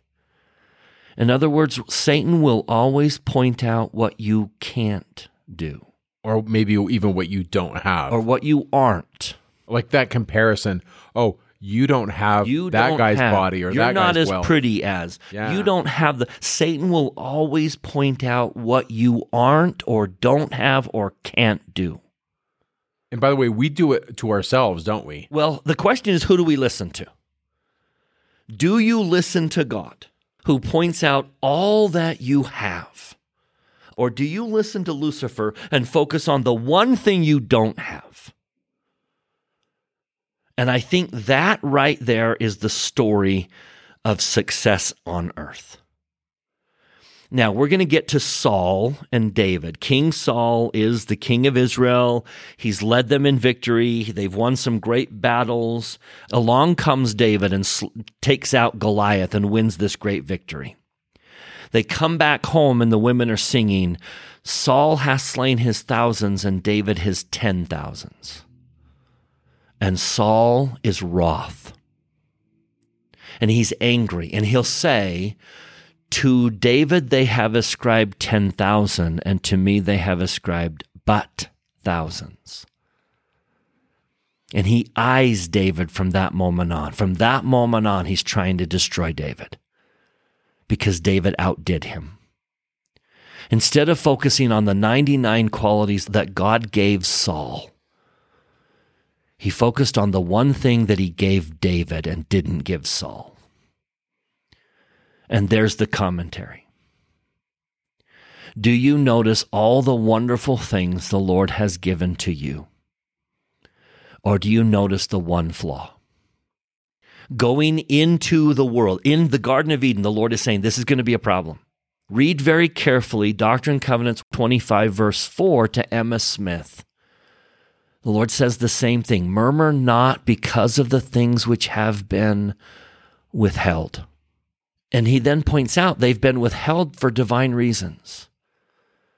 When you look at your life, when you look at your body, your talents, your abilities, do you see the wonderful things that God has made? Do you see every tree that you could partake of? Or do you see the one thing you can't do or don't have or aren't? Do you focus on the flaw? I think none of us like to look at pictures of ourselves. Because when we see a picture of ourselves, we don't notice the 99 wonderful qualities that other people notice. We notice the one thing that we hate about ourselves. And when we look at a picture of ourselves, we realize that other people get to see it too. When you're in a group picture and you think it's you that they're looking at, what what is everybody else looking at? They're looking at themselves. They're looking at what they look like. That's the irony, right? That is. But we see the flaw and we think everyone else sees it. So let me give you an antidote for that because again, the Book of Mormon has the antidote. How many times are we going to say that this year, Mike? The Book of Mormon has the antidote. Alma, if ever there was a moment like Saul had to be jealous of David, to David they have ascribed 10,000 and to me but thousands.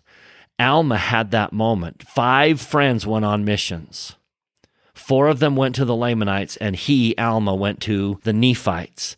Alma is coming out of Ammonihah that was just destroyed for their wickedness.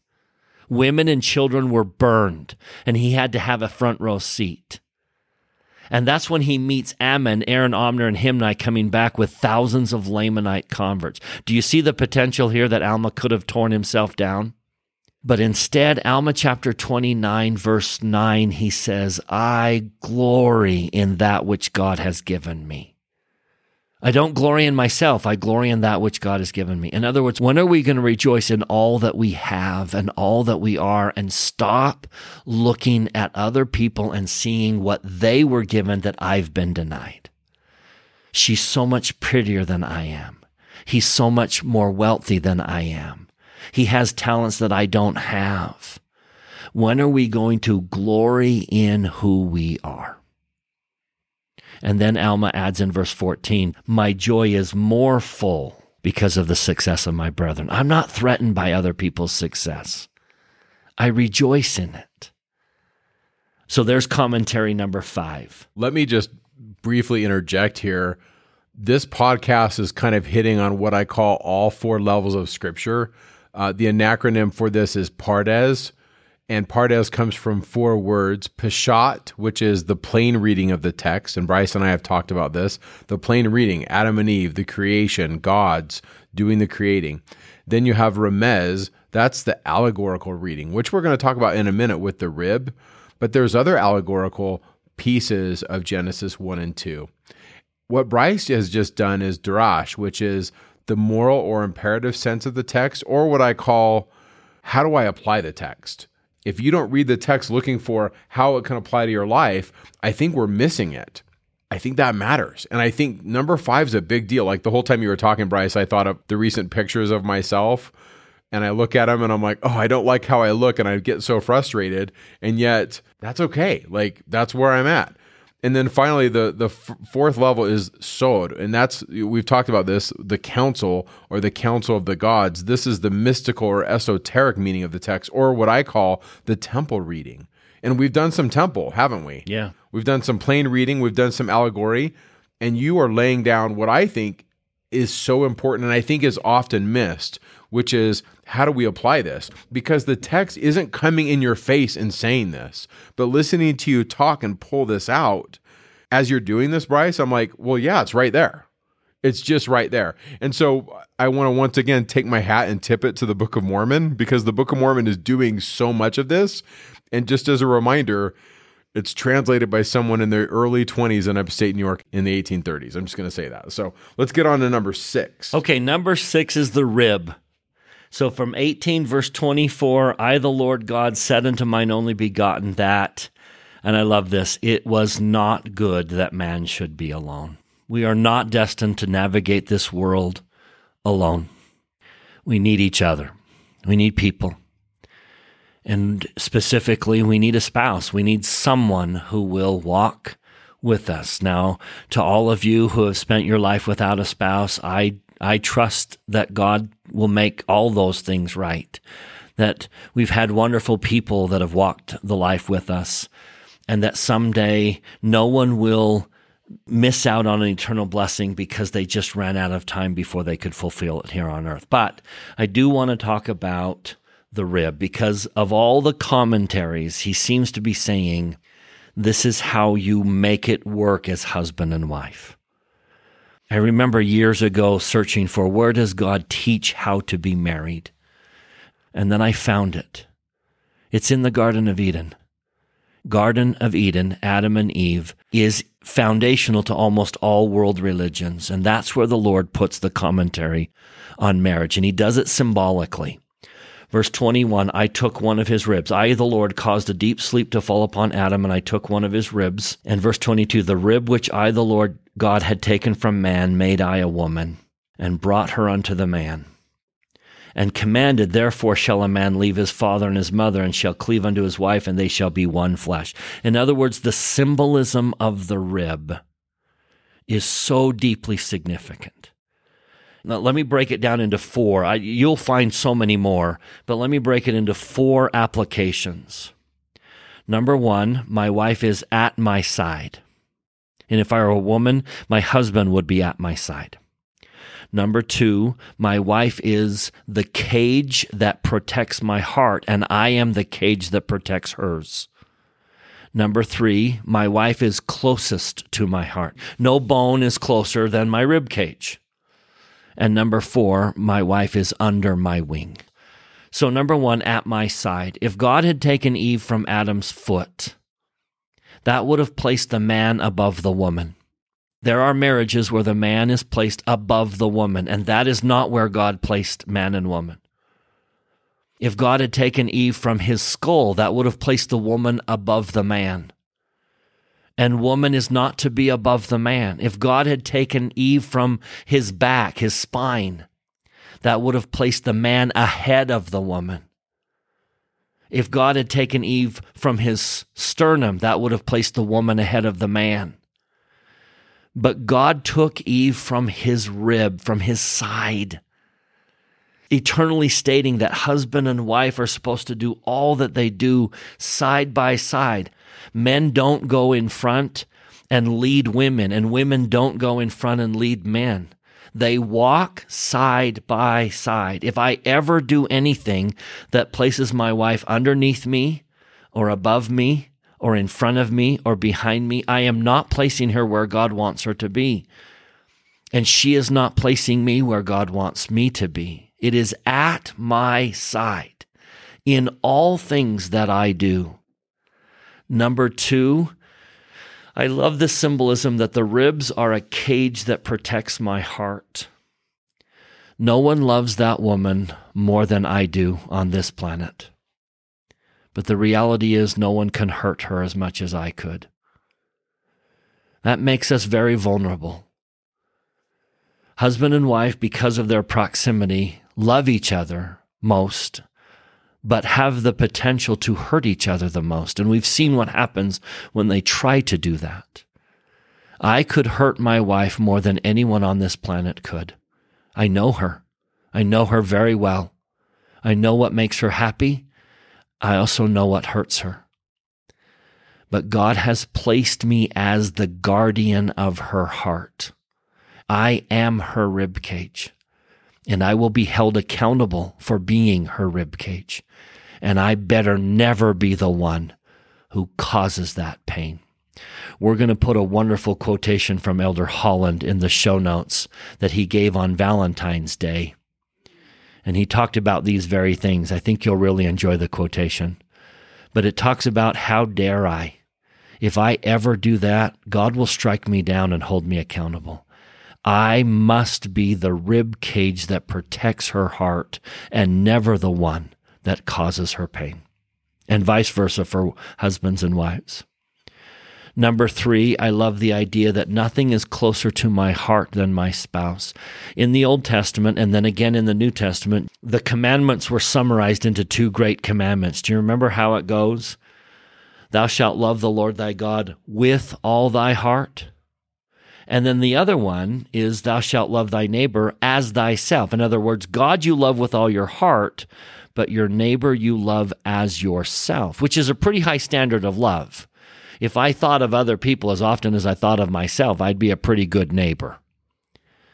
But then in Doctrine and Covenants, section 42, verse 22, the Lord elevates one human being up to that love level that God possesses. He says, Thou shalt love thy spouse with all thy heart. There are only two people I'm commanded to love with all my heart God and my spouse. Nothing is closer to my heart than my spouse. And I need to keep her there. Nothing occupationally, nothing in terms of my hobbies, nothing should be closer to my heart. President Spencer W. Kimball said it this way, and he said it very powerfully. He said, When the Lord says all thy heart, it allows for no sharing, nor dividing, nor depriving. And to the woman it is paraphrased, Thou shalt love thy husband with all thy heart, and shalt cleave unto him and none else.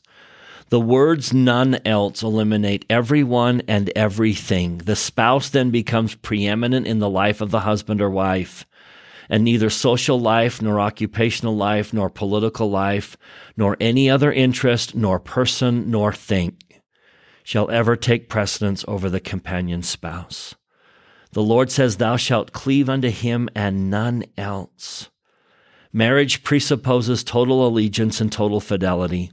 Each spouse takes the partner with the understanding that he or she gives totally to the spouse all the heart, strength, loyalty, honor, and affection with all dignity. Any divergence is sin. Any sharing of the heart is transgression. End quote. And number four, my wife is under my wing. I think if we each saw that my spouse is under my wing, she is my primary responsibility. She is the one I focus my attention most on. And if I were a woman, he is the one that is under my wing. He is the one that I am most going to focus on protecting and taking care of. I love those four symbols. And I love that in the commentary on creation, at the very beginning of the earth, the Lord says, Let me teach you how to be husband and wife.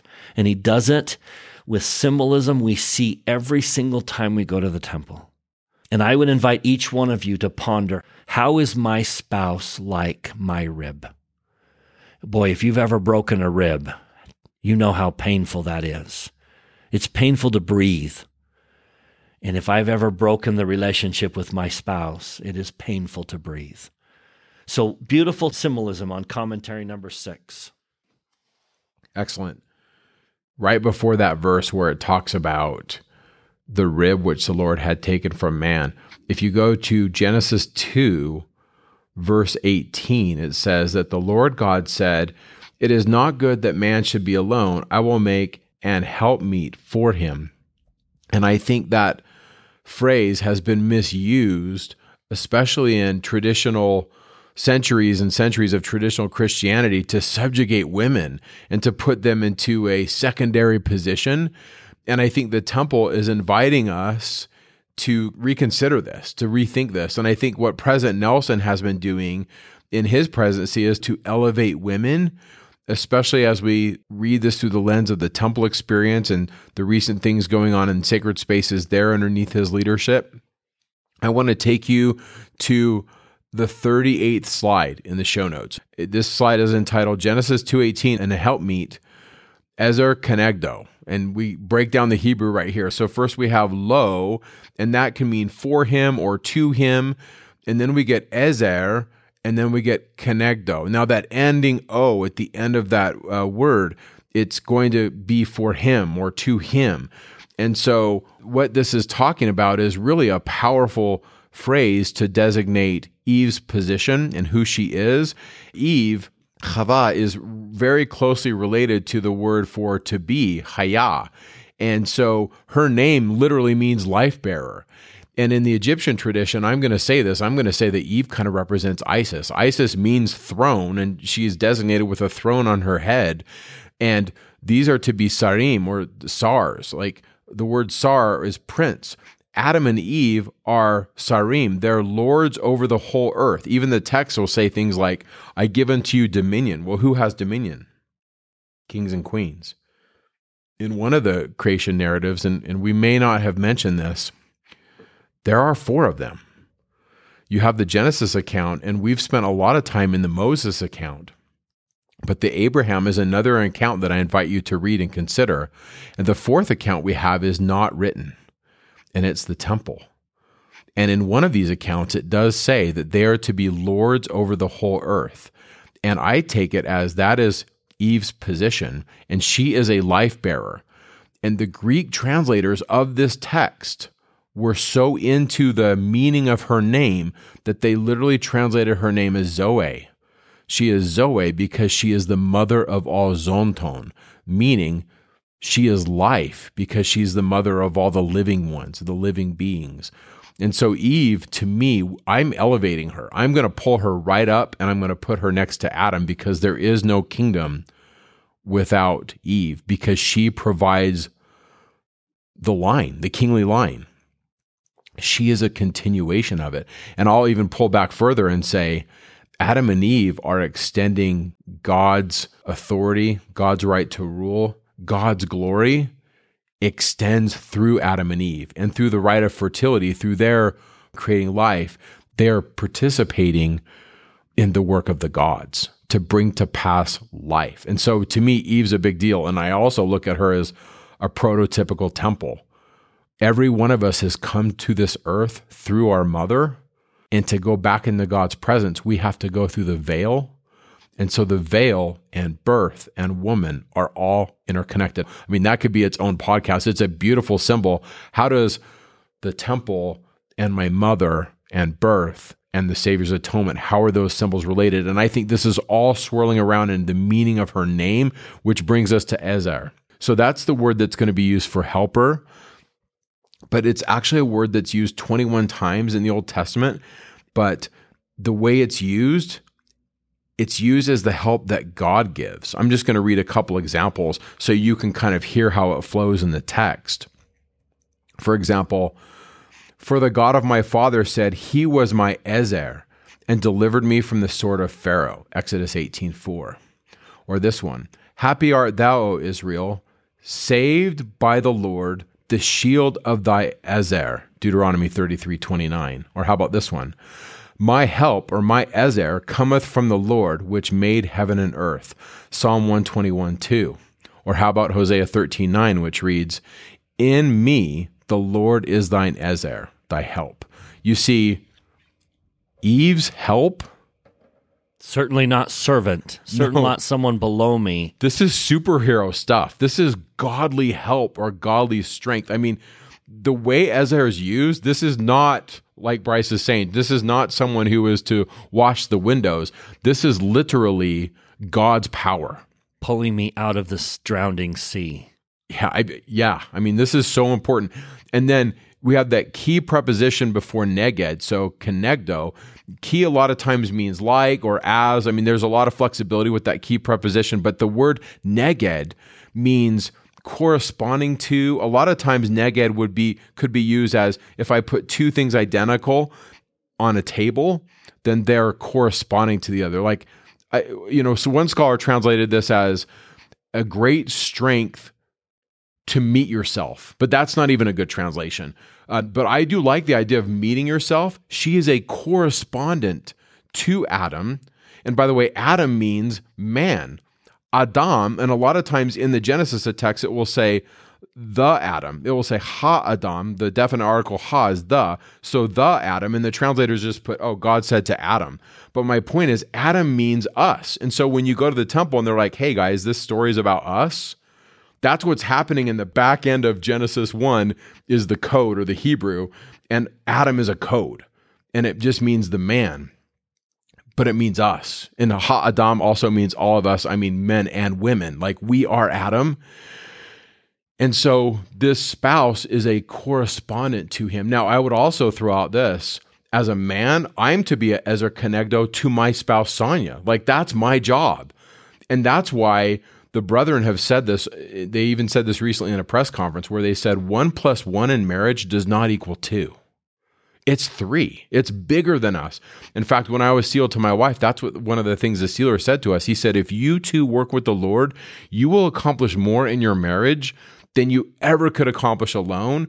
And after almost 30 years of marriage, I can say my life is so much better because of my Ezer Kenegdo, my, my Lord, powerful, strong person that corresponds to me, like meeting myself or it maybe this is a little bit cheesy, but if you've ever seen those charm little bracelets where they have a heart and it's cut in half, and you know that's the other end of it because you put it together, that's Ezer Kenegdo. Like that's what it is.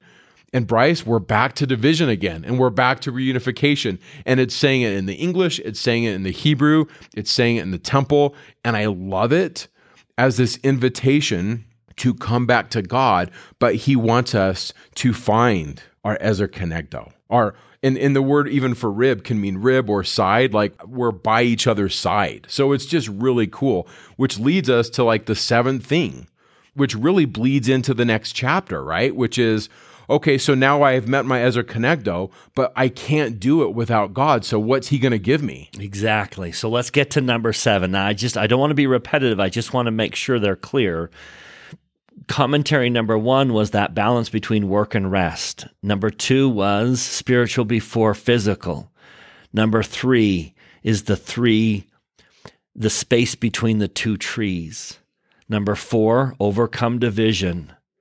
Number five, overcome that comparison and noticing what someone else has that you don't have. Number six is that husband and wife coming together and ribs and standing at each other's side and being united as one. We now get to the very last verse of chapter three, and we walk on sacred ground here, so go with us. They were both naked, the man and his wife, and were not ashamed. Nakedness here is a symbol of I am seen, I'm exposed. Our nakedness are all those things we'd like to keep hidden.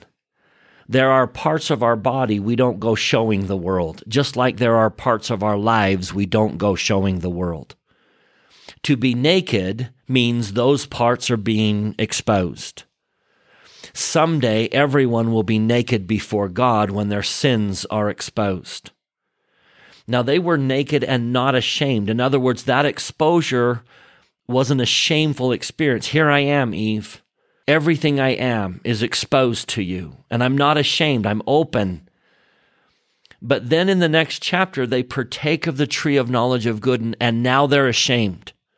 Now they are naked and ashamed. Now watch what happens in verse 13 of chapter 4, Moses chapter 4, verse 12, they partake of the fruit. Verse 13, the eyes of both of them were opened and they knew that they were naked. So what do they do?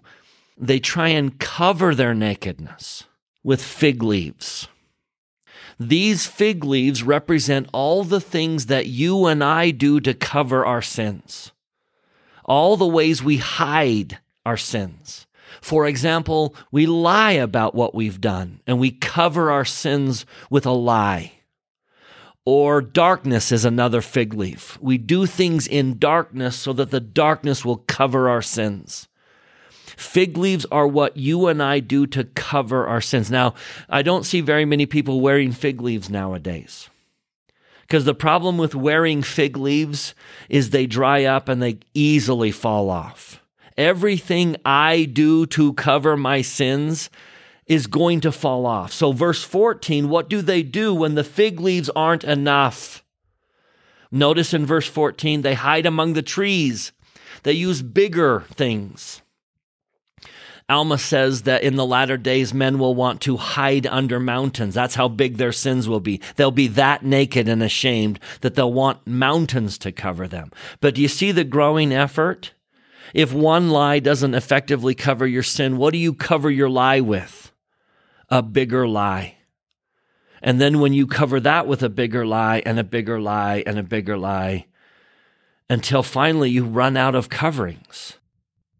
There was a couple, Lori and Mark Hacking. They were married in the temple, and Mark was attending school at the University of Utah, or so his wife was told. That was a lie. He was not attending classes. So he was covering whatever he was doing with the lie of going to school. Now, the problem with that fig leaf is how long is that going to last? How long can he tell his wife that he's going to school? He can't do that for a lifetime. You're supposed to graduate. So eventually, Mark tells his wife that he's been accepted into medical school in, I believe it was Georgia. So he covers his lies with a bigger lie.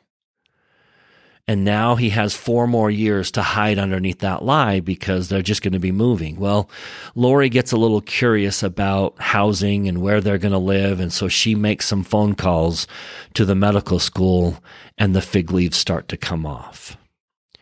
She discovers that Mark has not been accepted into medical school. So she calls the University of Utah and more fig leaves fall off and she comes to discover that Mark has not been attending classes. So, can you imagine what's going to happen that night when Mark gets home? He will be naked and ashamed.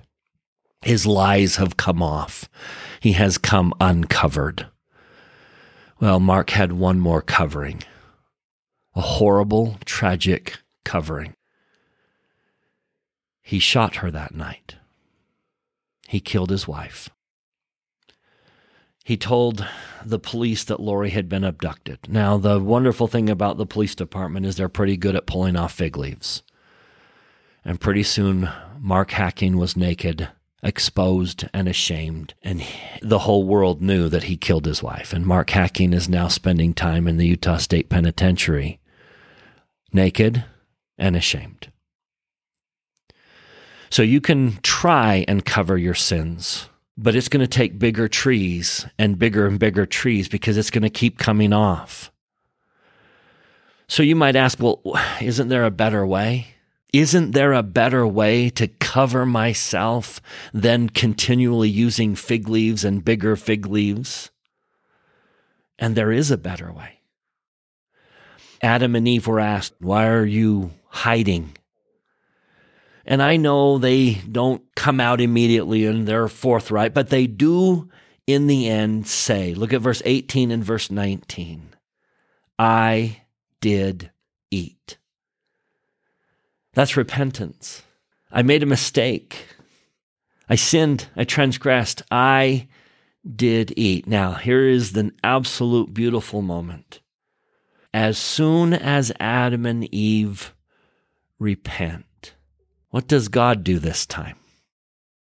Instead of fig leaves, verse 27, Moses 4:27, unto Adam and also unto his wife did I the Lord God make coats of skins and clothe them.